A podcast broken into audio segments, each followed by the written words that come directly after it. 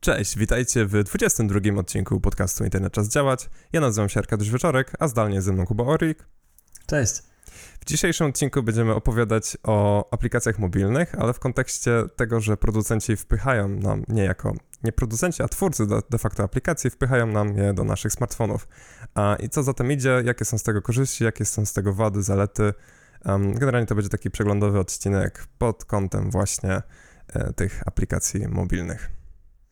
I zanim przejdziemy do meritum odcinka, krótkie przypomnienie, które jest już stałym segmentem w naszym harmonogramie. I e, drogi słuchaczu o, lub widzu, jeżeli oglądasz, słuchasz nas na, e, ko, na platformie jakiejś korporacyjnej typu YouTube czy Spotify, to ważne, żebyśmy zaznaczyli, że można także nas słuchać i oglądać za pomocą platform otwartych. E, na naszych własnych serwerach z, ze środków danych nam hojnie przez naszych patronów utrzymujemy platformy e, do podcastów i do naszych filmików, e, nad którymi to my mamy kontrolę, nad którymi, na, na których nie ma żadnych skryptów siedzących, żadnych algorytmów rekomendujących treści, po prostu tylko i wyłącznie nasz content. Więc serdecznie zapraszam do oglądania nas na naszym YouTube na wideo.internet myślnik czas myślnik działać um, i na uh, podcast.midline.pl można nas także słuchać. To jest chyba nasza ostatnia domena, która zawiera jeszcze echa naszej starej nazwy. A wkrótce się to zmieni, ale tak.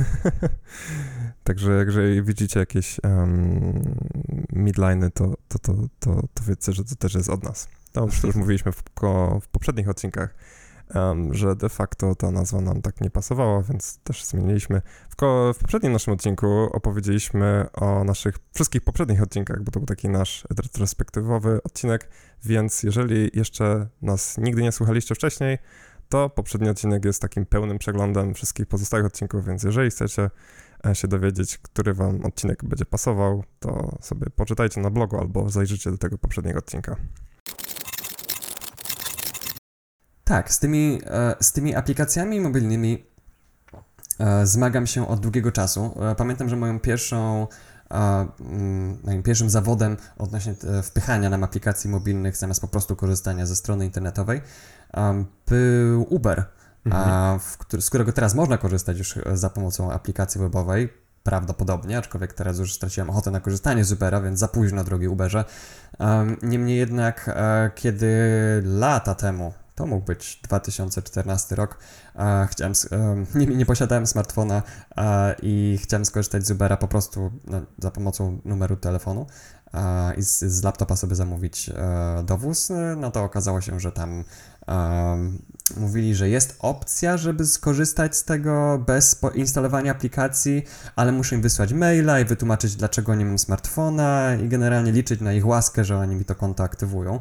A ja chciałem szybko gdzieś dojechać, to mhm. nie, nie, nie, miałem czasu na to specjalnie. I też mojego wniosku nie uznali. Powiedzieli mi, że po prostu muszę mieć smartfon. Jedna uwaga, um, obecnie um, Uber udostępnia Progressive Web App, o tym będziemy mówić w dalszej części odcinka, um, więc pod adresem uber.com. E, w sumie jasne. Um, Progressive Web Appsy to są takie aplikacje, um, generalnie to są aplikacje webowe, które um, potrafią część swojego kodu zainstalować na naszym telefonie poprzez akceptację tego. To się dodaje w takim formie ikonki, tak jak aplikacja zwykła mobilna na e, ekranie głównym naszego telefonu. Um, zajmują te aplikacje znacznie mniej. W większości przypadków um, wiele rzeczy można na przykład zrobić bez internetu um, przez te aplikacje i na przykład tylko w momencie, kiedy jest potrzebna komunikacja, ta aplikacja łączy się z, z internetem. Nie trzeba jej ściągać z żadnego Play Store'a czy jakichś innych sklepów z aplikacjami. Można po prostu wejść na stronę danego, danego danej aplikacji, na danej strony internetowej i prawdopodobnie pokaże nam się monit, że czy, czy nie chcesz dodać do ekranu głównego swojego systemu operacyjnego naszej aplikacji i wtedy ta aplikacja się niejako instaluje. Um, no i właśnie Uber um, takie coś udostępnia. Wiele, wiele różnych aplikacji jest e, w ten sposób możliwych do zainstalowania na naszych telefonach. Jest, na to jest taki plus, że nie potrzebujemy tutaj um, Androida czy iOS-a, bo może być to też um, jakiś inny system operacyjny, na przykład Windows Phone i na nim również to zadziała, bo um, jest to zależne od przeglądarki internetowej, która jest uruchomiona na naszym urządzeniu. Tak, nawet na desktopie można odpalić. Tak, i w, w, dlatego też można, mm, jeżeli już mówimy o Uberze, to można e, wejść na muber.com i to jest właśnie ten Progressive Web App, który można uruchomić na przeglądarce na zwykłym komputerze, na przykład na Linuxie i zamówić ten, ten, ten przejazd prosto z naszej przeglądarki. E, nawet nie trzeba się zgeolokalizować, można po prostu podać adres wyjazdu i adres ten jakby docelowy, ale ten właśnie adres startu, nie? Nie, nie trzeba tego Um, nie musi to być um, zależne od e, lokalizacji, nie? I tutaj, okay. I tutaj, co mi właśnie przychodzi do głowy, to to, że na przykład e, Impost nie udostępnia takiej aplikacji, nie? W sensie Oj, w tak. sposób. Tym bardziej, że um, to jest prosta sprawa udostępnienia lokalizacji albo też chociażby powiedzenie hej Impoście, ja jestem w tym, pod tym paczkomatem, proszę otwórz mi paczkomat. Mhm. I nie potrzebujemy do tego aplikacji, nie? A właśnie tutaj to, to jest taki jeden z naszych tutaj e, kluczowych zawodników, który nas jakby wziął do tego, żeby nagrać w ogóle odcinek na ten temat. Tak, bo no, jest, e, jest trudno uniknąć korzystania z paczkomatów. Um, I no ja za każdym razem po prostu. Kiedyś było tak, że SMS-em przychodził kod i można było sobie po prostu ten QR kod, link do QR kodu, i mhm, można było go mhm. sobie wyświetlić od razu zeskanować. Teraz tak nie ma, um, więc muszę albo grzebać w mailu, żeby znaleźć ten QR kod, albo um, po prostu wpisać ręcznie ten kod razem ze swoim numerem telefonu. Ja decyduję się po prostu wpisywać swój numer telefonu i kod ręcznie. Um, I tak, ale no jeżeli ktoś zgodzi się zainstalować aplikację na swoim telefonie, no to, to zawsze podchodzą tacy dumni do tego paczkomatu i klikają sobie guzik, skrzynka się otwiera. Um, I uh, no i w pewien sposób czuję się wykluczony, nie? No bo jest coś takiego, że mhm. hej, możesz korzystać z tej wygody, um, ale musisz korzystać z tej określonej technologii. Mimo, że ta technologia nie jest tym, co umożliwia tę wygodę. Tę samą wygodę moglibyśmy mieć z przeglądarki, w której po prostu logujemy się, podajemy kod i wciskamy guzik i otwieramy, e, otwieramy skrzynkę.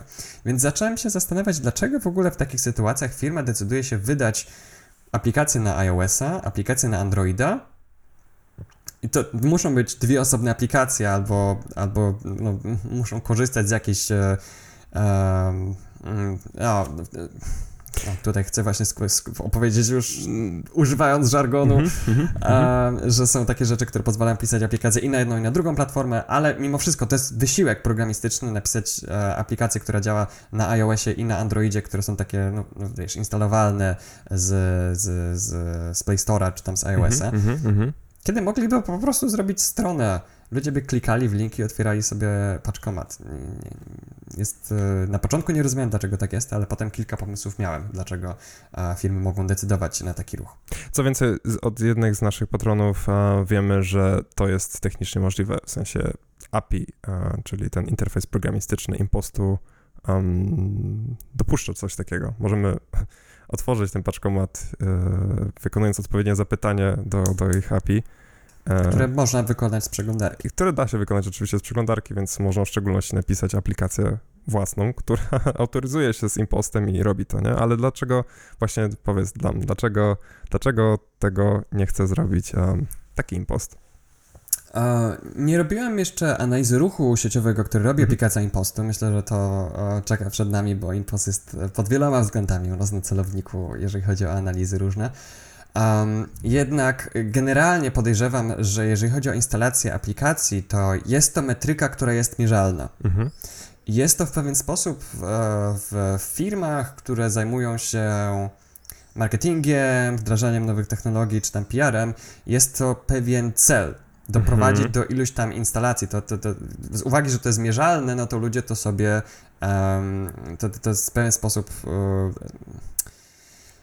automatycznie dążą do tego firmy, żeby to zmaksymalizować te, nie? Skoro jest przy tym liczba, to czemu nie może być jak największa? Tak samo um, tak podobnie szkodliwy wpływ ma a, na przykład umieszczanie na, na starych forach było tak, że im więcej postów napisałeś, to, to liczba postów była napisana przy twoim, przy twoim niku. Miałeś większy rank. Ludzie pisali cokolwiek, tak, tak, tak, żeby tak. to sobie zwiększyć. Nie? Niekoniecznie to... to... jest dobra zachęta. Mm -hmm. To właśnie, mm, jak czytałem sobie o Progressive Web Apps, to na przykład dotarłem do tego, że Starbucks, jak wypuścił sobie swój własny Progressive Web App, um, to podwoił zamówienia online. Więc e, biorąc pod uwagę czas, w którym zamawiano rzeczy przez aplikację mobilną i przez ten um, wersję webową, czyli ten Progressive Web App i internet. Mhm. Więc y, z jednej strony tak, jakby faktycznie to jest taka mierzalna metryka, którą można pokazać inwestorom. Zobaczcie, jaka jest konwersja. Zrobiliśmy aplikację, wydaliśmy tyle pieniędzy, a tyle użytkowników ją zainstalowało i mamy tyle danych, które możemy mhm. sobie um, pozyskać z tych urządzeń.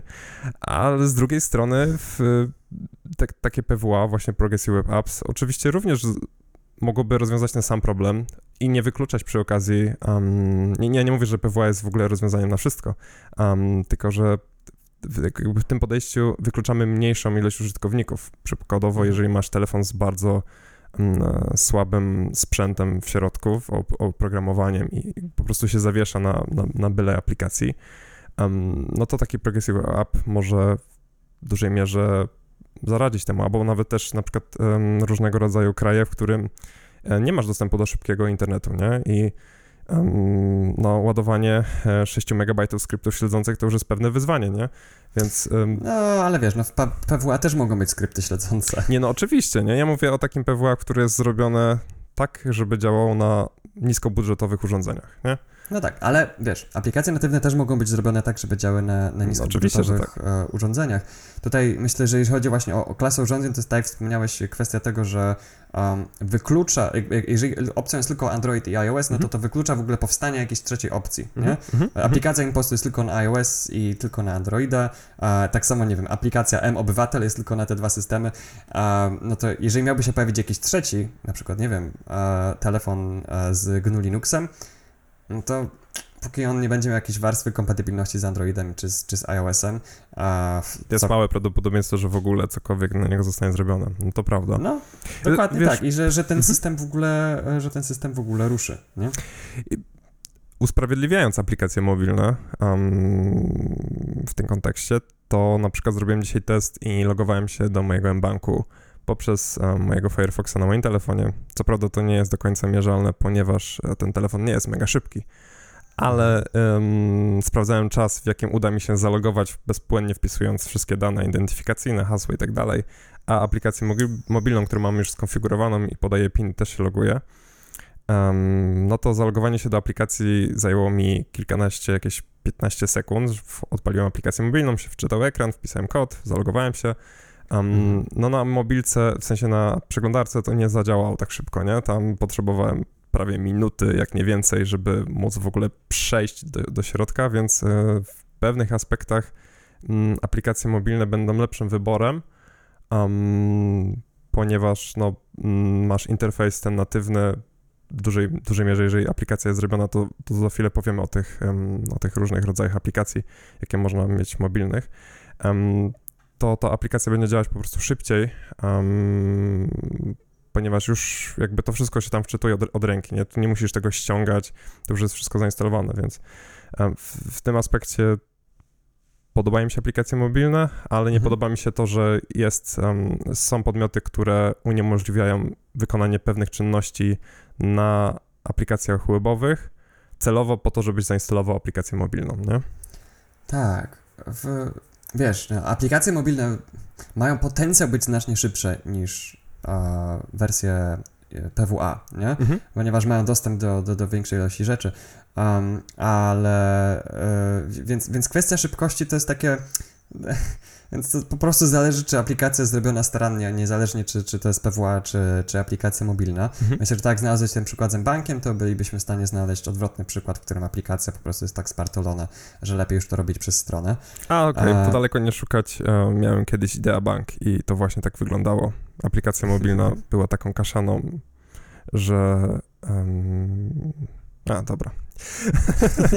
no. Ja mam, ale też są niektóre takie frustrujące rzeczy w, w aplikacji. Ja mam na przykład aplikację od Aliora mhm. um, i ona jak ją włączam, zamiast wyświetlić mi od razu pin do logowania, wyświetla mi taką piękną grafikę z gwieździstym niebem, na której jest narysowana kłódka. Mhm. I ta kłódka w ogóle nie wygląda jak guzik, ale tę kłódkę trzeba kliknąć, dotknąć jej trzeba i wtedy dopiero się pokazuje ten, ten pin. Nie? Więc no, to jest jakby już kolejna kolejna interakcja, która tylko spowalnia korzystanie z niej, ale to już e, wchodzimy na tematy e, poboczne do głównego tematu naszego odcinka. To jedną dygresję, I... którą chciałem dorzucić odnośnie batonów, to są takie badania odnośnie użyteczności wielkości przycisków w aplikacjach mobilnych. I od 42 pikseli szerokości, wysokości do 70 paru to są, to są takie wartości, w których układamy batony, przyciski na ekranie w aplikacjach mobilnych. Nie powinny być większe, nie powinny być też mniejsze.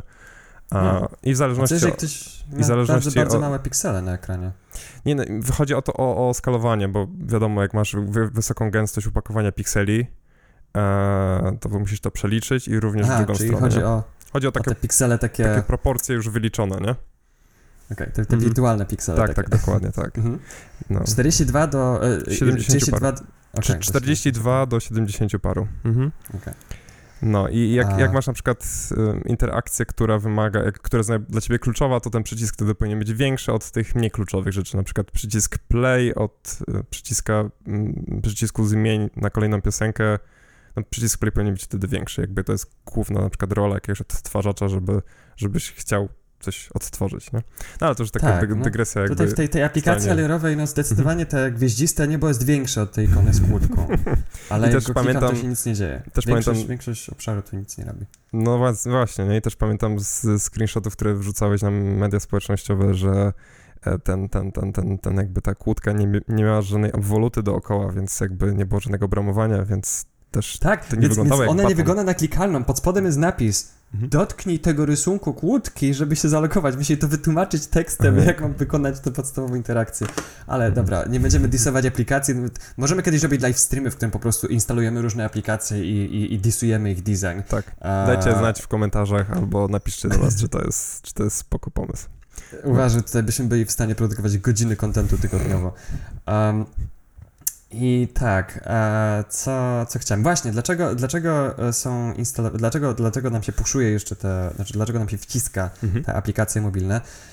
Myślę, że drugim powodem ko obok em, samych statystyk jest to, że aplikacja natywna ma dostęp do większej ilości albo do innego rodzaju danych niż Mhm. przeglądarka internetowa. Mhm. A na przykład aplikacja natywna ma dostęp do Advertising ID. Tak. To jest e, rzecz, o której wspominaliśmy dwa odcinki temu. To jest taki unikalny identyfikator, w którym, e, który jest udostępniany aplikacjom. nawet e, który, ten sam identyfikator dostaną dwie różne aplikacje. Jak zainstalujemy aplikację Facebooka i zainstalujemy aplikację od no, tak Aliora, to dostaną one to samo ID. A przynajmniej dostałyby, gdybym miał Google Services zainstalowane na swoim telefonie. Nie mam, więc Mhm. haha, Mhm. drogi Aliorze, nie dostaniesz mojego Advertising ID. Um, więc podejrzewam, że to może być też e, używane do, do śledzenia tego, skąd ludzie się e, dowiadują o, o danej aplikacji i na przykład, nie wiem, kiedy ją instalują i tak dalej, bo mając to Advertising ID, um, no ci, jakby te skrypty siedzące mają wtedy też dostęp do historii innych wydarzeń, które działy, które były opatrzone tym samym identyfikatorem. Więc w szczególności moglibyśmy zainstalować jakąś aplikację, załóżmy, nie wiem, jakąś aplikację na przykład jak dojadę, które nam wyświetla reklamy, a masz konto w Alior Banku, nie masz aplikacji w Alior Banku, e, widzisz powiadomienie, w sensie reklamę w tej aplikacji jak dojadę, Alior Banku, klikasz, żeby przejść do Google Play Store na przykład i instalujesz tę aplikację, nie? Jakby wtedy Mhm. tak faktycznie ta historia może być, e, może być zebrana i tak, i wtedy no to też są, to są kolejne statystyki, które powodują to, że mm, możemy sprzedać jakąś informację naszym inwestorom, nie? W aplikacji, że, że tak, tak, tak załatwiamy konwersję, że tak działa nasza reklama, że dobrze się rozwijamy i tutaj puśćcie nam więcej pieniędzy na to, żebyśmy robili dalej te aplikacje, nie? Warto też się zastanowić nad sposobami, w jakie są nam wpychane Mhm. aplikacje, e, aplikacje mobilne. Na przykład e, w Reddit tutaj jest bardzo słynny w tym, że jak się odwiedza go na, na mobilce, to um, dół ekranu jest zasłonięty takim modelem, w którym jest napisane, że hej, Reddit działa lepiej w naszej natywnej aplikacji, czy chcesz go zainstalować, czy chcesz nadal odwiedzać go w, w kiedyś zawsze było w Chromie napisane, Mhm, nawet jak się mhm. odwiedzało z Firefoxa, więc Tak, zawsze tak, żółka tak. wyskakiwała jak, e, jak wchodziłem na Reddita. Na Reddita, em, ale e, i tak, i, i, i, i- i często to jest sam taki pop-up. I ten pop-up jest uparty bardzo, w sensie można go odkliknąć i on klika odwiedzin, później pojawia się dalej. E, Kiedyś Reddit tak robił, nie wiem czy nadal tak robi, że jeżeli e, było się na mobilce, to po prostu już strona dawno się wczytała, ale on zasłaniał całą stronę i wyświetlał taki, takie kręcące się kółko, a żeby pokazać, zobacz jaka ta aplikacja internetowa jest wolna. Um, no i no i, no i w rzeczy samej jest, ale to było celowe działanie, celowe spowolnienie. Um, I tak samo banki mówią, że o, z naszego banku korzysta się wygodniej na, za pomocą aplikacji. Mhm. Um, I to może być prawdą w momencie, w którym na przykład y, ING Bank ma tak spartoloną aplikację webową, że, że wciśnięcie klawisza wstecz czasem mnie po prostu wylogowuje. Albo że nie mogę otworzyć sobie w dwóch kartach e, tej, tej, samej, e, tej samej strony i na przykład mieć historię transakcji i sobie w drugiej karcie przepisywać jakieś dane do przelewu. Nie, nie, nie, nie. nie. Nie, bo Jedno haker. na raz. Nie? Bo haker. E, bo, bo, bo haker, dokładnie. No wiesz, Um, z, tego, z tego samego powodu również um, często też spotykamy się z tym, że jakaś aplikacja mobilna banku nie działa z prawami administratora na telefonie. Jak masz zrutowany telefon, masz A. prawa administratora, Tak. to bo haker, bo, bo masz zainfikowany telefon, bo, bo, bo dlatego, że masz prawa administratora, nie masz prawa używać naszej aplikacji banku. No to jest po prostu Tak, jakiś ja absurd, kiedyś nie? napisałem do Aliora, czy skoro jak mam zrutowany telefon, to nie mogę instalować Aliora, ponieważ to jest niebezpieczne, a to e, jako użytkownik, który chce zawsze dbać o najwyższe bezpieczeństwo usług bankowych, z których korzystam, Mhm. nie powinienem korzystać z usług banku na komputerze, jeżeli mam tam dostęp do e, konta administratora. Mhm. Em, no i e, odpisali mi jakieś brednie, że, że systemy zrutowane pochodzą z niewiadomych źródeł i tam mogą być jakieś dodatkowe rzeczy, kiedy to nie jest Tak, To- obowiązek. w sensie to nie- możemy mieć system, który jest z zaufanego źródła oficjalny, tylko po prostu Właśnie, zrutowany. właśnie powiedziałem, chciałem powiedzieć, że to jest bullshit, nie? No bo jedną z pierwszych rzeczy, które możesz wykonać na telefonie również bez zmiany oprogramowania, to właśnie zrutowanie, czyli do, dobranie się do, do dostępu administratora. Mhm. Um, myślę, że to wynika z tego, że jak masz konto też e, prawa administratora, to też możesz dużo popsuć na telefonie, więc e, może to jest jakaś obawa. Jakby to jest, jakby to jest zasłona dymna tak naprawdę, bo no, na, na komputerze też mamy zainstalowany system operacyjny i też jesteśmy jego administratorem. Jakoś nie robimy sobie krzywdy, jeżeli wiemy, co robimy w, w tym oprogramowaniu. W sensie, wiesz, po prostu korzystamy z niego, więc tak samo w przypadku tego ruta na telefonie. Tak, to jest, ja, ja bardzo lubię metaforę noża w tym wypadku. W sensie. Tym, Wiesz, no- tym bardziej, że się chwalimy, nie? Że o, bo teraz mamy smartfony, mamy taki komputer w kieszeni, wszystko jest no, dostępne e, wprost z naszej kieszeni i możesz sobie chodzić po internecie i robić różne rzeczy, instalować Mhm. aplikacje i tak dalej, ale nie, nie, nie, nie możesz mieć prawa administratora, nie? Mm, Bo sobie jeszcze zrobisz krzywdę. dokładnie. Co jeżeli jesteś idiotą? Co wtedy? tak, tak trochę odczytałem tę wiadomość Mhm. od, e, od Aliora. W każdym razie, em, no, tak, ta, ta metafora noża, o której właśnie wspominałem, to jest e, taki, to jest, to jest coś w rodzaju, e, powinniśmy zakazać noży, ponieważ można sobie nim zrobić krzywdę. No, może kogoś zabić nawet, nie? Tak, No. ale, ale jeżeli tym nożem nie można nikogo zabić, to to nie jest dobry nóż. Um, I tyle. E, więc no, temat y, Ruta na pewno jeszcze będziemy y, poruszać bardziej dogłębnie w e, następnych odcinkach i artykułach, bo e, to jest coś, co nas e, frustruje dosyć często. Na szczęście są sposoby na obchodzenie tych ograniczeń, e, które też e, wylistujemy i opiszemy. Tak, A- w kontekście jeszcze tych mo- mobilnych rzeczy, które są związane z bankowością, to tutaj bym chciał poruszyć Revoluta, który przez długi, długi czas nie posiadał aplikacji w ogóle webowej. Mhm. Um, jakiś czas temu zaczął wypuszczać aplikację webową.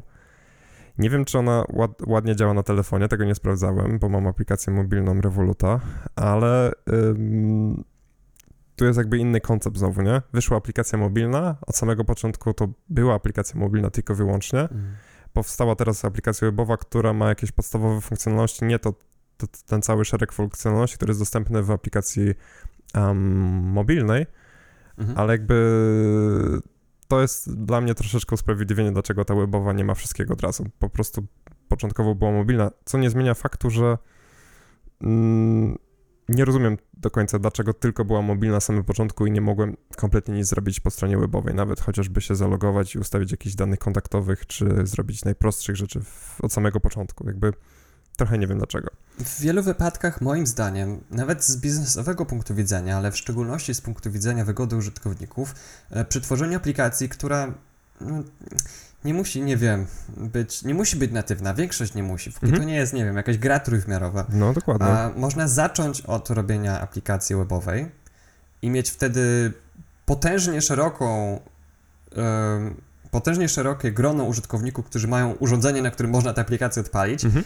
Um, a potem robić jakieś takie, jak już, nie wiem, aplikacja zacznie zarabiać, będzie dużo użytkowników, to potem robić wersje mobilne, a na przykład kiedy użytkownicy zaczną się tego domagać, albo kiedy będzie jakaś faktyczna rzecz, której no po prostu w przeglądarce nie można zrobić, albo którą po prostu e, będzie lepiej zrobić za pomocą, e, za pomocą natywnej aplikacji mobilnej. No dokładnie, bo w przypadku takiego rewoluta przelewasz pieniądze, wymieniasz walutę, bawisz się tam krypto, jakieś um, akcje giełdy, możesz doładować konto przez kartę, również przecież możesz w internecie zapłacić kartą, nie musisz mieć tylko i wyłącznie, bo wiesz, też Revolut jest zintegrowany z całym śmiesznym Google Pay i Apple Pay, więc e, jakby jest wygodnie, na przykład jeżeli użytkownicy korzystają z tych technologii, na przykład szybko sobie doładować konto, ale również, również możesz przecież w internecie płacić kartą, więc również możesz to zrobić w internecie, więc są, są takie właśnie, znaczy akurat w rewolucie jest troszeczkę więcej tych rzeczy, których, no właśnie jak chociażby płacenie zbliżeniowo, ludzie to, e, no, no ludzie lubią płacić telefonem, mhm. chociaż moim zdaniem jest to więcej szpanu niż wygody, bo nie jest tak trudno, wszędzie są karty albo mieć naklejkę zbliżeniową na telefon. Mhm. w każdym razie, e, chociaż no może być jeszcze kwestia bezpieczeństwa, nie wiem, może jakiś tam odcisk palca czy coś jeszcze, to jakaś, jakaś biometria, mhm. um, ale na przykład, nie wiem, w przypadku aplikacji jak dojadę, myślę, że zamiast inwestować pieniądze w zrobienie aplikacji mobilnej, mogliby zainwestować pieniądze w sprawieniu, żeby ich wersja webowa nie działała tak koszmarnie, jak działa teraz. Mhm. Znaczy, to, są, to są dwa pola tekstowe i mapka. Dlaczego to się tak długo wczytuje? Bo na początku było to dwa pola tekstowe i mapka i działało to nawet na starych Nokiach i Symbianach, ale hmm. ktoś podjął decyzję, że należy zaorać stary serwis mobilny na rzecz nowego serwisu i nowej aplikacji mobilnej.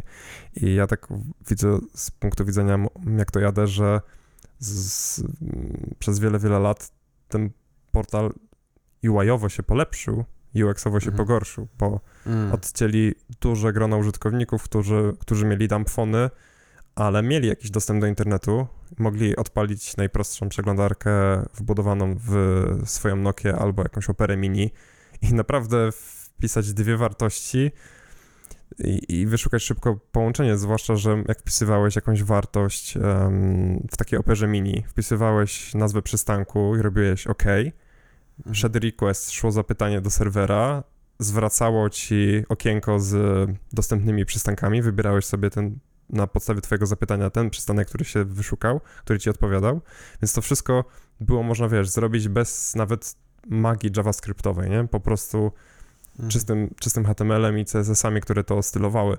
Więc to było mega fajne, że, że to sobie tak działało a, i, i ubolewam nad tym, że zostało to zaorane, a teraz mamy aplikację tak. mobilną, która się pewnie na nowych telefonach działa szybko. Jak już w końcu sobie wymienię mój telefon i mój telefon padnie do reszty, bo już teraz przestał trzymać 30% baterii, poszło sobie gdzieś po 7 latach, mm.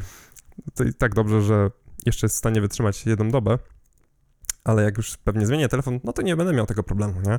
Ale, zdaję sobie sprawę, z aplikacji mobilnej, jak dojadę, tej natywnej? Tak, tak, tak, tak, tak. No i działa, mhm. działa koszmarnie przy, w przypadku mojego telefonu. Plus jeszcze dodatkowo nie rozumiem kompletnie, dlaczego jest tak to zrobione, że mamy sobie Google Play Services, wtedy mamy mapy Google'a, masz webową wersję jak dojadę, która korzysta z OpenStreetMap.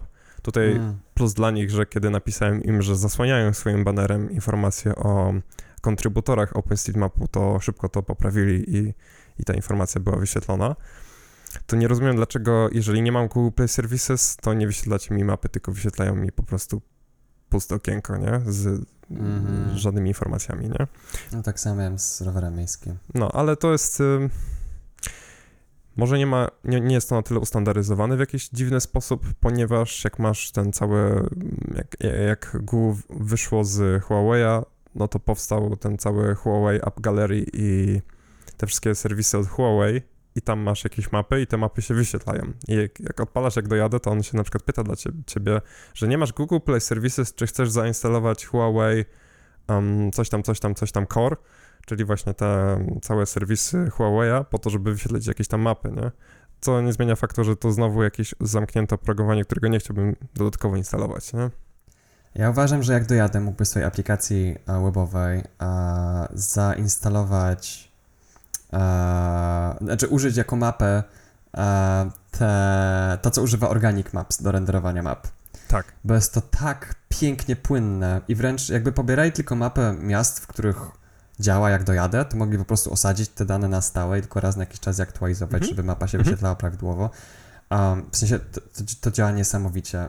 Jestem. Ja czasami jak jadę gdzieś i muszę sobie zobaczyć, gdzie w ogóle jestem na mapie, pojawia mi się ten trójkącik, ja tak sobie przybliżam i takie wow, jak to ładnie działa. I tak Mhm. sobie oddalam, przybliżam, oddalam, przybliżam. Nie, prawie pociąg ucieka, jak się bawi tym zoomem, nie, bo to jest takie ładne. Polecamy. No. Organic Maps obok OSM Anda jest to znacznie szybsza aplikacja, również korzysta z. OpenStreetMap, więc em, na moim starym telefonie, o ile OpenStreetMap wszędzie zaprowadził mnie do celu i nawigacja działała świetnie. Jeszcze nie miałem okazji przetestować w nawigacji Organic Mapsa, ale, ale testowałem tak po prostu lokalizując się na ulicy i wczytując jakieś tam miejsc, miejsca, ulice i działało super szybko.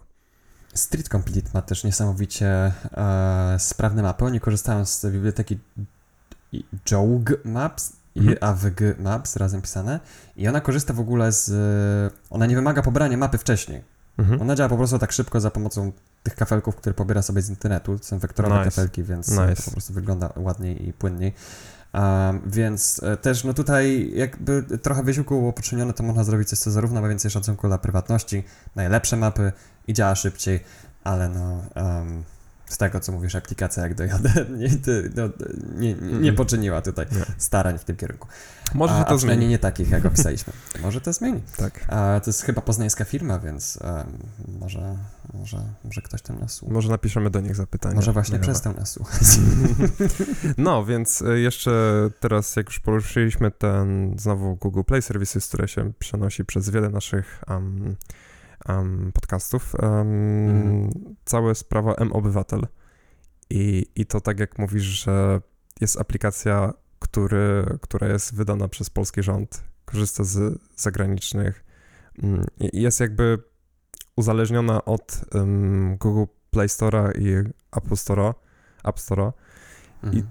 I to właśnie wzmacnia ten nasz cały duopol, nie? Tych, tych, tych e, dwóch graczy, w związku z czym przez brak odpowiedniej aplikacji webowej, która mogłaby się jako na przykład ten Progressive Web App zainstalować na naszym telefonie, no to Mhm. inni użytkownicy są poszkodowani, albo użytkownicy, którzy mają bardzo mało pamięci na telefonie, już mogą nie mieć miejsca, żeby zainstalować na przykład te M- Tak, M-Obywatela, nie? A, I jestem bardzo ciekaw, a, bo, bo po pierwsze to jest taki sygnał od rządu, hej, jakby uznajemy ten duopol, nie przeszkadza nam on. Um, I je- jestem ciekaw, co Urząd Ochrony Konkurencji i Konsumentów by na to powiedział, Mhm. a, bo, on, bo to jest urząd, który potrafi być tak, e, no dosyć surowy e, w swoich, e, swoich osądach. Um, no, ciekawe. Wiesz, z drugiej Strony... strony, Gdyby donieść na Ministerstwo Sprawiedliwości do UKIK-u. z drugiej strony e, Myślę, że bym wypadł z budynku nagle. to jest świetny case, żeby em, sobie tutaj szpiegować obywateli, nie? De facto, bo łatwiej, łatwiej będzie ci zbierać dane przez tę aplikację niż taką aplikację webową. A znacznie więcej informacji będzie można wyciągnąć, nie? Wiesz co, nie wiem, czy jak byłbym rządem, to bym w ogóle... Znaczy, myślę, że rząd jak chce kogoś szpiegować, to ma do tego lepsze narzę- narzędzia. No bo co, jeżeli chce mieć czyjąś lokalizację, no to... Ale wiesz, z drugiej strony, żeby zbierać tak sobie bardziej. Mm, nie, nie mówię o szpiegowaniu konkretnie osoby, nie? Bo, bo do tego są inne narzędzia, ale żeby tak w ogólności szpiegować, w sensie zbierać bardzo dużo informacji, o, albo mało informacji o bardzo dużej liczbie użytkowników w prosty sposób, nie? Przez taką aplikację, nie? Więc ja do tego tym bardziej mm, nie czuję potrzeby instalowania tego typu aplikacji. Zwłaszcza Ja nie jeżeli- wiem, jakie ta aplikacja zbiera te informacje. Można, można kiedyś zainstalować, jak będziemy robili badania. W Mhm. każdym, w każdym chyba jednym odcinku wracamy do tego motywu badania aplikacji. Będzie, Musimy będzie. się wreszcie za to zabrać. Tak. Zabierzemy się za to już, już i będziemy mogli zakończyć działalność, bo się dopniemy naszego celu. Sprawdzili Oj, wszystkie nie. aplikacje.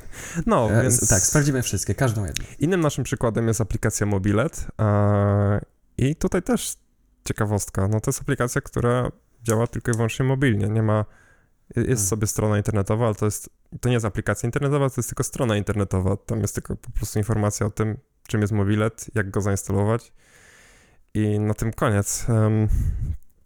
I, I wydaje mi się, że tu również można by to załatwić po, po stronie mm, aplikacji internetowej, nie? Po prostu stworzyć taki interfejs, w którym się mogę zalogować, dwa pole do logowania, e, przycisk zaloguj i, i później te wszystkie informacje odnośnie tego, jaki wybieram bilet, w jakiej jestem strefie parkingowej, czy kupuję bilet na pociąg, czy tam na samochód, na parkowanie i tak dalej, nie? Proste case'y, które nie wiem dlaczego dlaczego nie zechcieli tego zrobić poprzez aplikację. Może dlatego e, przez e, stronę internetową, a bardziej aplikację webową. Może dlatego, że jest, byłoby małe zapotrzebowanie z strony użytkowników, jeżeli chodzi o, akurat o taki kontekst aplikacji, nie wiem. Ciężko mi stwierdzić. Myślę, że po prostu jest takie przekonanie wśród twórców aplikacji, że jeżeli wydali na aplikację na Androida i wydali aplikację na iOS-a, to e, e, nawet jeżeli aplikacja na Androida wymaga Google Play Services do działania, to mam takie poczucie, no to przecież to już każdy już każdy może zainstalować, nie? To co, no, a ktoś ma iOS ma, ktoś ma Androida z Google Play Services, no to A ma. akurat tutaj, jeżeli chodzi o Google Play Services, to działa bez, to tak. To kudos. No. Nawet jest, a jest tam, nie, tam mapka, mapka w ogóle nie jest potrzebna. Nie ma, nie ma mapki, nie? nawet nie ma żadnego monitu, że nie masz Google Play Services, więc zamykamy tę aplikację. A, mhm. Więc e, tak, jeżeli chodzi o samą aplikację mobilną, to działa. Wiesz, z drugiej strony, tak jak już wspomniałem wcześniej o, chyba wspomniałem, tak, o Starbucksie, który podwoił sprzedaż. Tak. Um, również takie rzeczy mogłyby się wydarzyć z takim mobiletem. Może niekoniecznie podwoić, ale znaczy, no, ja, ja byłem w licznych sytuacjach, w których y, jakby chciałem skorzystać z biletu, sobie szybko kupić, ale odmawiałem instalowania aplikacji, więc. E, no, bo widzisz, bo to też jest taki case, że na przykład masz to konto, nie masz zainstalowanej tej aplikacji i jesteś w takiej sytuacji, że potrzebujesz to zrobić szybko, to okazuje się, że czasem szybciej jest wpisać adres w przeglądarkę i tam się zalogować, coś zrobić, niż mhm. instalować aplikację, bo się okaże, że, że masz już zapchany telefon, że nie masz miejsca, albo jeszcze jakieś inne dzikie rzeczy, albo właśnie wpadniesz na case Google Play Services i, i spadaj. E, no, no. Tak, no, znaczy, no, aplikacja prawdopodobnie ma więcej potencjału w tym, żeby ją odpalić bardzo szybko, kliknąć coś i zapomnieć, nie? Tak, tak, tak. A, tak. niż strona internetowa, ale mimo wszystko uważam, że to jest fajna opcja. Mieć taką stronę, no i to samo właściwie można osiągnąć za pomocą Progressive Web Application i sobie zainstalować po prostu tę stronę mhm. na, na ekranie domowym. Jak myślę sobie jeszcze o powodach, z których e, producenci mogą decydować się na wypuszczanie tylko i wyłącznie e, aplikacji mobilnych e, natywnych zamiast stron internetowych mobilnych, to przychodzi mi jeszcze kwestia adblocka. Mhm. Bo na przeglądarkach internetowych, także mobilnych, można sobie włączyć blokowanie reklam, a w aplikacji natywnej no to już będzie trudniejsze, bo wtedy tak. trzeba było, było jakoś blokować reklamę na poziomie. Bez prawa, administra- bez prawa administratora to jest raczej niewykonywalne, nie?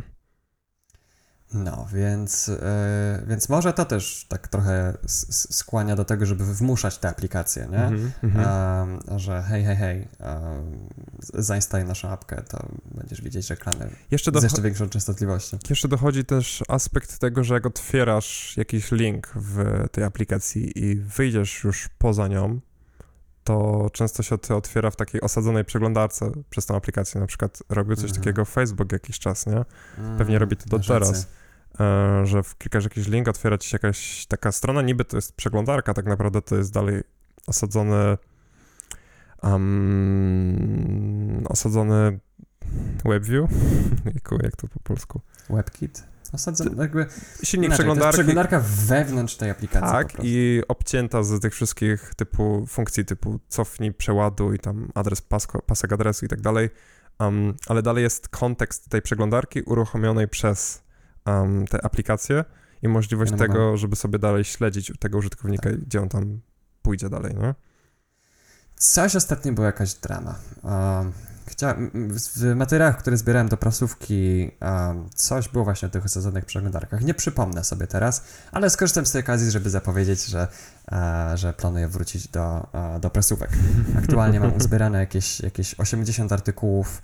Um, i nie wiem, jak się do tego zabiorę. Myślę, że być może po prostu wyrzucę je wszystkie do kosza i zacznę z powrotem e, robić prasówkę na bieżąco tym, co spływa, bo -hmm. powoli jak myślę o, tej, e, o tej chwiejnej, wysokiej stercie e, artykułów, które czekają na przeczytanie i, e, i podsumowanie do prasówki, to aż, aż mi się słabo robi. Tak. I wiesz co, jak myślę jeszcze sobie o aplikacjach mobilnych, um, to, to co może popychać użytkowników do tego, że w większości korzystają z aplikacji mobilnych zamiast nawet jeżeli istnieje aplikacja webowa, bo teraz mówimy o tym, że chcemy mieć wybór i chcemy mieć i aplikację mobilną, i aplikację webową w najlepszym przypadku, um, to może użytkowników popychać to, że instalujesz aplikację i to jest dla ciebie takie namacalne, nie? Że wchodzisz sobie do sklepu, zainstalowałeś tę aplikację, widzisz ją na swoim um, ekranie startowym, na swoim telefonie, jakby wiesz, że ją masz. W sensie to, jak masz to w przeglądarce,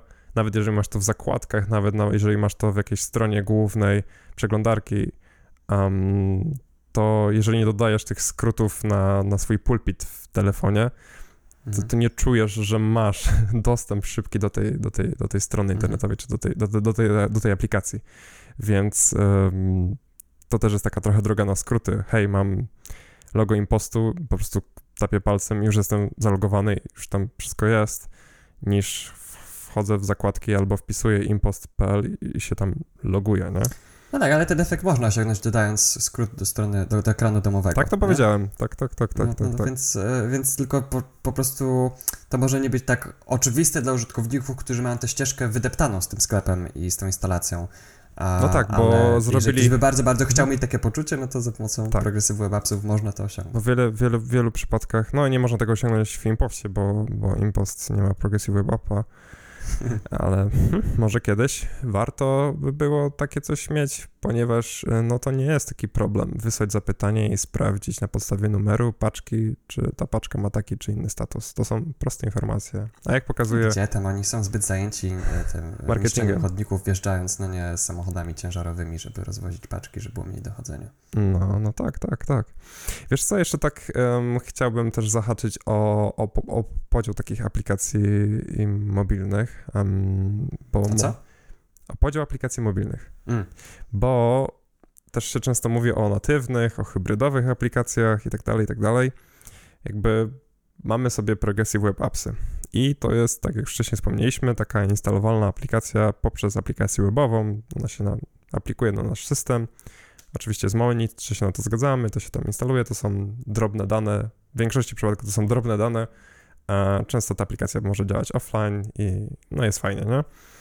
Um, są aplikacje, które są w pełni natywne i to są aplikacje, które są tworzone przez programistów Androida i iOS-a i też innych systemów operacyjnych, których um, możemy na przykład tutaj wymienić um, Librem i Python i Postmarket OS, czyli te takie Linuxowe rzeczy. I to są aplikacje, które są tworzone wykorzystując natywny interfejs, y, który mamy w aplikacjach. Czyli jeżeli jest przycisk na ekranie, to on jest prawdziwym przyciskiem, nie jest to udawany przycisk. I teraz jak to wytłumaczyć udawany do słów nietechnicznych?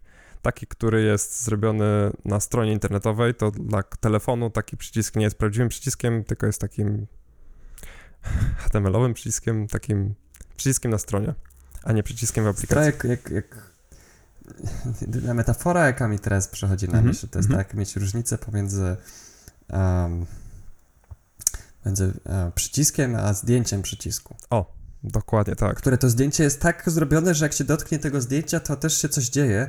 I wygląda jakby ale, to było prawdziwe. Tak, tak, tak. tak. Ale e, no, mimo wszystko ta, ta, ta iluzja a ma swoje granice w porównaniu do oryginalnego przycisku, no chociażby jeżeli chodzi o wydajność. I właśnie tutaj um, stąd też powstały właśnie te hybrydowe aplikacje, czyli tutaj są technologie takie jak PhoneGap, Cordova, Ionic. To są um, de facto przeglądarki internetowe, które wyświetlają nam jedną stronę. To jest w ogóle case, który też się dzieje na, na desktopach, na naszych komputerach, że często instalujemy mm. jakąś aplikację.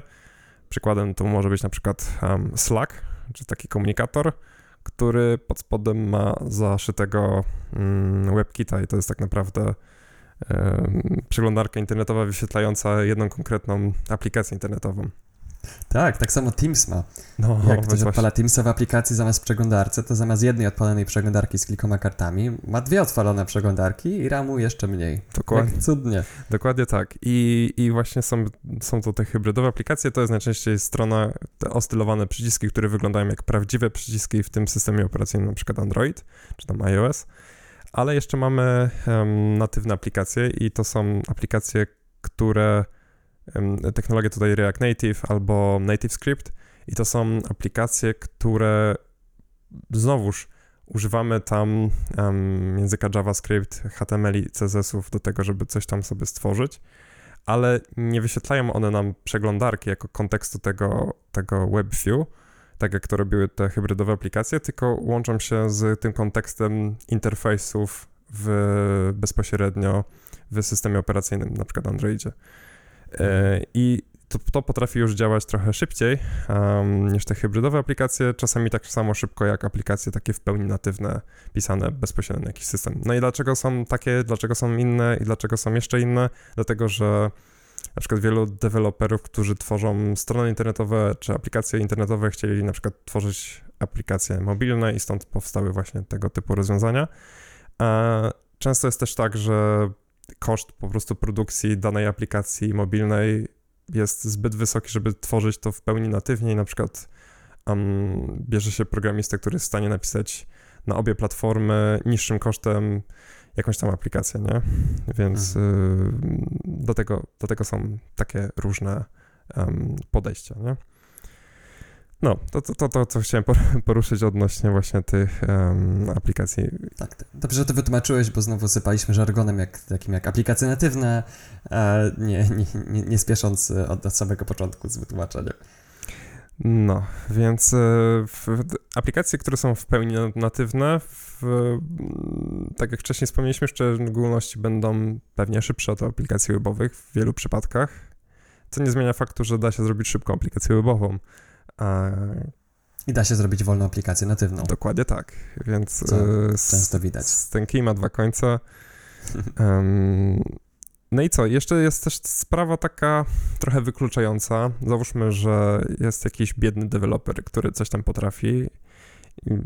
To jest trochę abstrakcja, ale nie, nie, załóżmy, że nie chciałby zapłacić Google'owi. Biedny deweloper.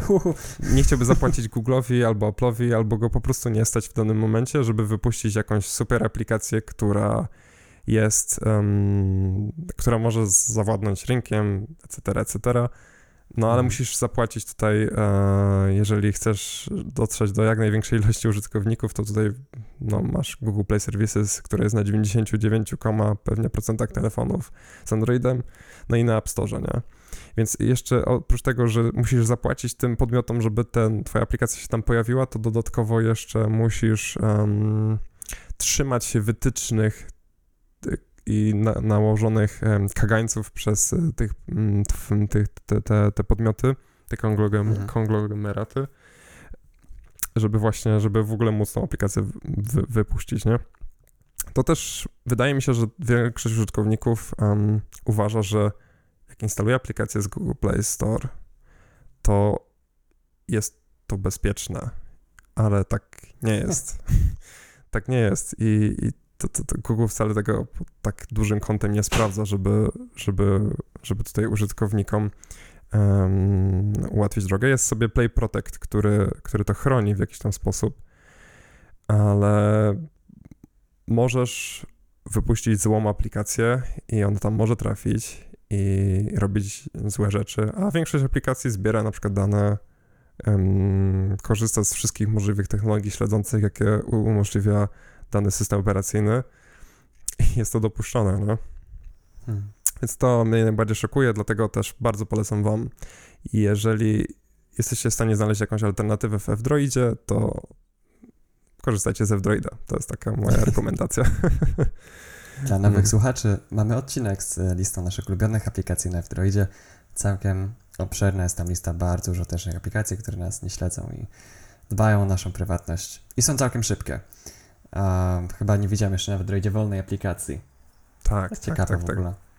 Tam nie, tam nie są wysokobudżetowe aplikacje. Wydaje mi się, że im większy budżet aplikacja posiada, tym większa szansa i tym większa zdolność e, programistów do sprawienia, że ta aplikacja będzie wolna. Mhm, mhm. No wiesz, um, masz tam Telegrama, masz tam NewPipe'a, całkiem spore aplikacje działają super, nie?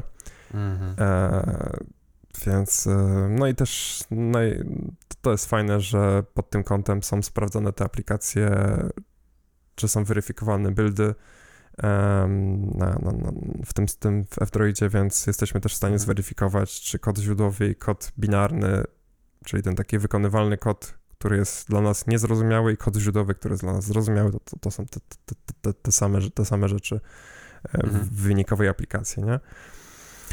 No. Tak, Google tej stronie daje nam takich bajerów. Więc e, odnośnie tego, czy, dlaczego, dlaczego wielu, um, wiele podmiotów wpycha aplikacje, po to, żeby śledzić użytkowników, po to, żeby korzystać z chociażby tego ID advertising. Mm, po to, żeby oszczędzić pieniądze. No dokładnie, po to, żeby też um, pewnie dać e, taki błysk inwestorom. Słuchajcie, zainstalowało nas już um, milion użytkowników i rośniemy, um, bo to jest to, o czym wspomniałeś, taka mierzalna metryka, nie? Coś, co można sobie jakoś łatwo sprawdzić poprzez jakieś tam dane z, z tych sklepów. No ale z drugiej strony również możemy przecież sprawdzić, ile użytkowników nas odwiedza naszą stronę, więc um, nie jest pewnie to tak, tak ładnie przedstawione to... dla inwestora, ale, ale jakby to jest, jest też mierzalne, więc to nie ma dużej różnicy. Ale zainstalowanie aplikacji, mam wrażenie, że może być postrzegane jako tako, że już masz ją zainstalowaną, no to wiesz, to jest swojego rodzaju przywiązanie się do tej, do tej firmy. Mm -hmm. ta aplikacja będzie z tobą gdziekolwiek pójdziesz, będziesz miał pod ręką i tak dalej, a to nie jest tak co, tyle, co, co założyć e, konto na jakiejś stronie internetowej. I o nie zapomnieć. To, to może się wydawać mhm. bardziej, mm -hmm. bardziej ulotne. Tak. No, oczywiście no, o zainstalowanych aplikacjach też zapominamy, co też wyszło w, w odcinku, w którym przeglądaliśmy nasze zainstalowane na, na telefonie aplikacje z Androida. Um, więc, ale być może z tego powodu także ta, ta metryka wydaje się bardziej kusząca niż po prostu liczba odwiedzin albo liczba użytkowników na, ze strony internetowej. Wiesz, w szczególności możesz otrzymać e, w systemie operacyjnym dostęp do powiadomień, co też potrafią robić aplikacje webowe, ale możesz dostać podczas instalacji dostęp do powiadomień danej aplikacji mobilnej i wtedy, jeżeli ona jest zainstalowana, a ty o niej zapomnisz, to łatwo jest o niej przypomnieć. Więc e, to jest też taka mm. kwestia uwiązania mm. użytkownika z jakąś aplikacją i też e, aspekt taki, że jeżeli nasza aplikacja, załóżmy, że byłaby w pełni taka na początku swojej drogi w jakimś tam sklepie bardzo fair wobec użytkowników i wiesz, szanowałaby prywatność i tak dalej, i tak dalej. A tutaj cichaczem przy jakimś update'cie albo nawet wymuszonym update'cie, bo, bo, bo można takie rzeczy wymuszać w aplikacjach. Aktualizujesz tę aplikację i w pewnym momencie masz jakichś inwestorów, którzy przychodzą, mówią, kupujemy to, ale macie zrobić to i tamto i ten, ci deweloperzy przyjmują pieniądze i tworzą dalej te aplikacje. Okazuje się, że nagle ta aplikacja ma nawpychane trackerów, skryptów śledzących mhm. i co nie tylko, nie? Oprócz tego, co dost masz dostępne w systemie operacyjnym, to też wiele aplikacji ma wiele, wiele trackerów i to można na przykład sprawdzić nie dla wszystkich aplikacji, ale jest taka aplikacja Exodus, którą możecie sobie w, wyszukać w internecie i w niej możemy sobie sprawdzić, czy dana aplikacja ma jakieś trackery, w jakiej konkretnej wersji, bo to też się zmienia z każdą możliwą wersją. I to też sprawdziliśmy już w przypadku aplikacji MiFit dla zegarków od Xiaomi, że na przestrzeni ta liczba trackerów się zmieniała, rosła, malała i były to naprawdę różne trackery. W wielu przypadkach nie wiadomo po co. Znaczy wiadomo hmm. po co, nie wiadomo w jakim celu to miało dać coś użytkownikom, raczej tylko i wyłącznie twórcom i inwestorom, nie? Często to wygląda tak, jakby po prostu dawali wszystkie trackery, jakie są, bo co tam. A, a jeszcze, jeszcze kiedyś te dane przydadzą. No więc właśnie. Więc e, tego nie uświadczycie w takiej mierze w F-Droidzie i też jeżeli, jeżeli cokolwiek takiego jest w F-Droidzie, to też jakby jest monit o tym, że ta aplikacja korzysta z pewnej rzeczy, której mógłbyś, moglibyście nie chcieć w, w korzystać, to tak jakby te, te, informacje są tam zawarte, więc to też jest super fair w stosunku mhm. do użytkowników. No, więc jak możemy działać?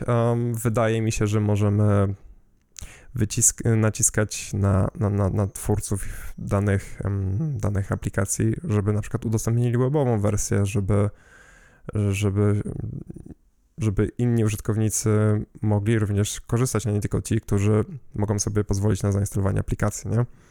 Więc... E, Albo ci, którzy wpisali się w duopol tak, Android z Google Play tak, Services tak. i iOS. No tutaj właśnie przykład jak dojadę, które w dzisiejszych czasach już nie da się wykorzystać na dumbfonie, a już wiele, kilka lat temu szło i naprawdę wierzcie, że wystarczył telefon za 50 zł z dostępem do internetu i prostą przeglądarką i mogliśmy wykonać naprawdę te skomplikowane rzeczy, jak wyszukanie połączenia tramwajowego między jednym przystankiem a drugim, albo nawet wieloma przystankami. technologii. No, A, z przesiadkami. potrafimy robić coraz mniej. No. Em, nie wiem, czy jest jeszcze coś do dodania w tym odcinku. E, mi się wydaje, że w, em, poruszyliśmy troszeczkę ten temat. Myślę, że jeszcze na Mhm. pewno warto wspomnieć o tym, że um, warto sprawdzać, czy aplikacje, które mamy zainstalowane, e, z których korzystamy, jak różne platformy, czy mają swoje wersje webowe. Mhm. A jeżeli zależy nam na tym, żeby wersji webowych było więcej, to pokażmy w statystykach, że Korzystamy z nich. e, że z nich korzystamy. Dokładnie. Więc em, no chyba, że te aplikacje są niewygodne, no wiadomo, to nie chodzi o, o, o takie wyrządzanie sobie celowych, celowych niewygód, ale, em, ale Anusz, Anusz się spodoba, Anusz wystarczy, Anusz będziemy te aplikacje mogli odinstalować, korzystać tylko z tej webowej wersji, mieć większy spokój Mhm. em, z tym, czy ta aplikacja robi coś w tle, czy nie. em, no, I odpalać ją w przeglądarce, którą znacznie łatwiej jest poddawać inspekcji, jeżeli chodzi o ruch wychodzący. Oj tak, dokładnie. O, więc to, to jest jeszcze taki, taki punkt ode mnie. A poza tym, to myślę, że skutecznie dopłynęliśmy do brzegu z tym tematem. I jest krótszy odcinek. W sensie, no dobrze, ma tutaj... No krótszy niż poprzedni, trudno, Tak, żeby był dłuższy. Ma też godzinę, więc y, kończymy. A jeżeli spodobał Wam się ten odcinek i chcielibyście więcej w tematyce aplikacji mobilnych, bo na pewno będziemy sprawdzać em, pod kątem trackerów różnego rodzaju aplikacje, to także możecie podesłać nam jakieś propozycje, em, jakie aplikacje mielibyśmy sprawdzić. Mamy do tego zasoby, narzędzia i środki, żeby wejść w tą aplikację, rozebrać ją na części pierwsze i em, zajrzeć w środek, co ona takiego dokładnie robi. E, o ile ten kod nie będzie zbyt bardzo zaciemniony, bo to też się zdarza, że No, wiesz, w ostateczności można po prostu sprawdzić, co ta aplikacja Mm. robi w ruchu sieciowym. Dokładnie tak, dokładnie tak. Więc em, przypominamy też, że mamy konto na Patronite i teraz się posłużę tutaj e, moim laptopem i wejdę na Patronite, aby wyczytać naszych em, szanownych patronów, którzy wybrali największą cegiełkę na naszym Patronite. A Kuba może opowiedzieć w tym czasie o cegiełkach. O tak, od pewnego czasu można nas wspierać na platformie patronite.pl. Na tej, e, na tej stronie mamy, oferujemy trzy różne progi nagród, a jeżeli ktoś zdecyduje się nas wspierać za e, 3 zł miesięcznie, to dostanie w zamian zaszczyt bycia na liście naszych patronów. E, Za 7 zł miesięcznie em, przysługuje Um, to, teraz poprawnie, w, e, bo chyba, bo nie pamiętam, w którym progu jest dostęp do naszej grupy. 7 za złotych. 7 czy za 13? 7 Okej, za 7 zł um, miesięcznie można wykupić ekskluzywny dostęp e, do naszego e, czata grupowego, do którego jest dostęp za pomocą Telegrama i Matrixa. Mhm. Więc nawet jak ktoś ma własną instancję Matrixa, będzie mógł się z tego połączyć bez polegania na żadnej e, korpo platformie. Um, I za 14 zł miesięcznie można doznać zaszczytu bycia wyczytanym z imienia nazwiska na koniec każdego z naszych odcinków. Co teraz Arkadiusz czyni? Więc e, osoby, które wybrały największą cegiełkę to Grzegorz Cichocki, Josani, Miklo, Przybornik Internetowy, Robert, Robert Wolniak, Zbyk Gałęza, Marcin Karwowski, Grzegorz Hilczuk, Marcin Mikołajczak, Ernest Wiśniewski, Krzysiu Weiss. I w szczególności również dziękujemy innym naszym patronom, którzy wybrali niższe cegiełki. Nikt nie wybrał najniższej cegiełki, to, co, co też jest e, całkiem, całkiem pozyty, pozytywne. Czas podnieść progi. No. Więc e, Dziękujemy Wam za, za hojne dary. Obiecamy nie przepierdolić tego na głupoty. tak. Może wypikamy to. Dobrze. Do usłyszenia, do zobaczenia i trzymajcie się. Cześć. Trzymajcie się, cześć.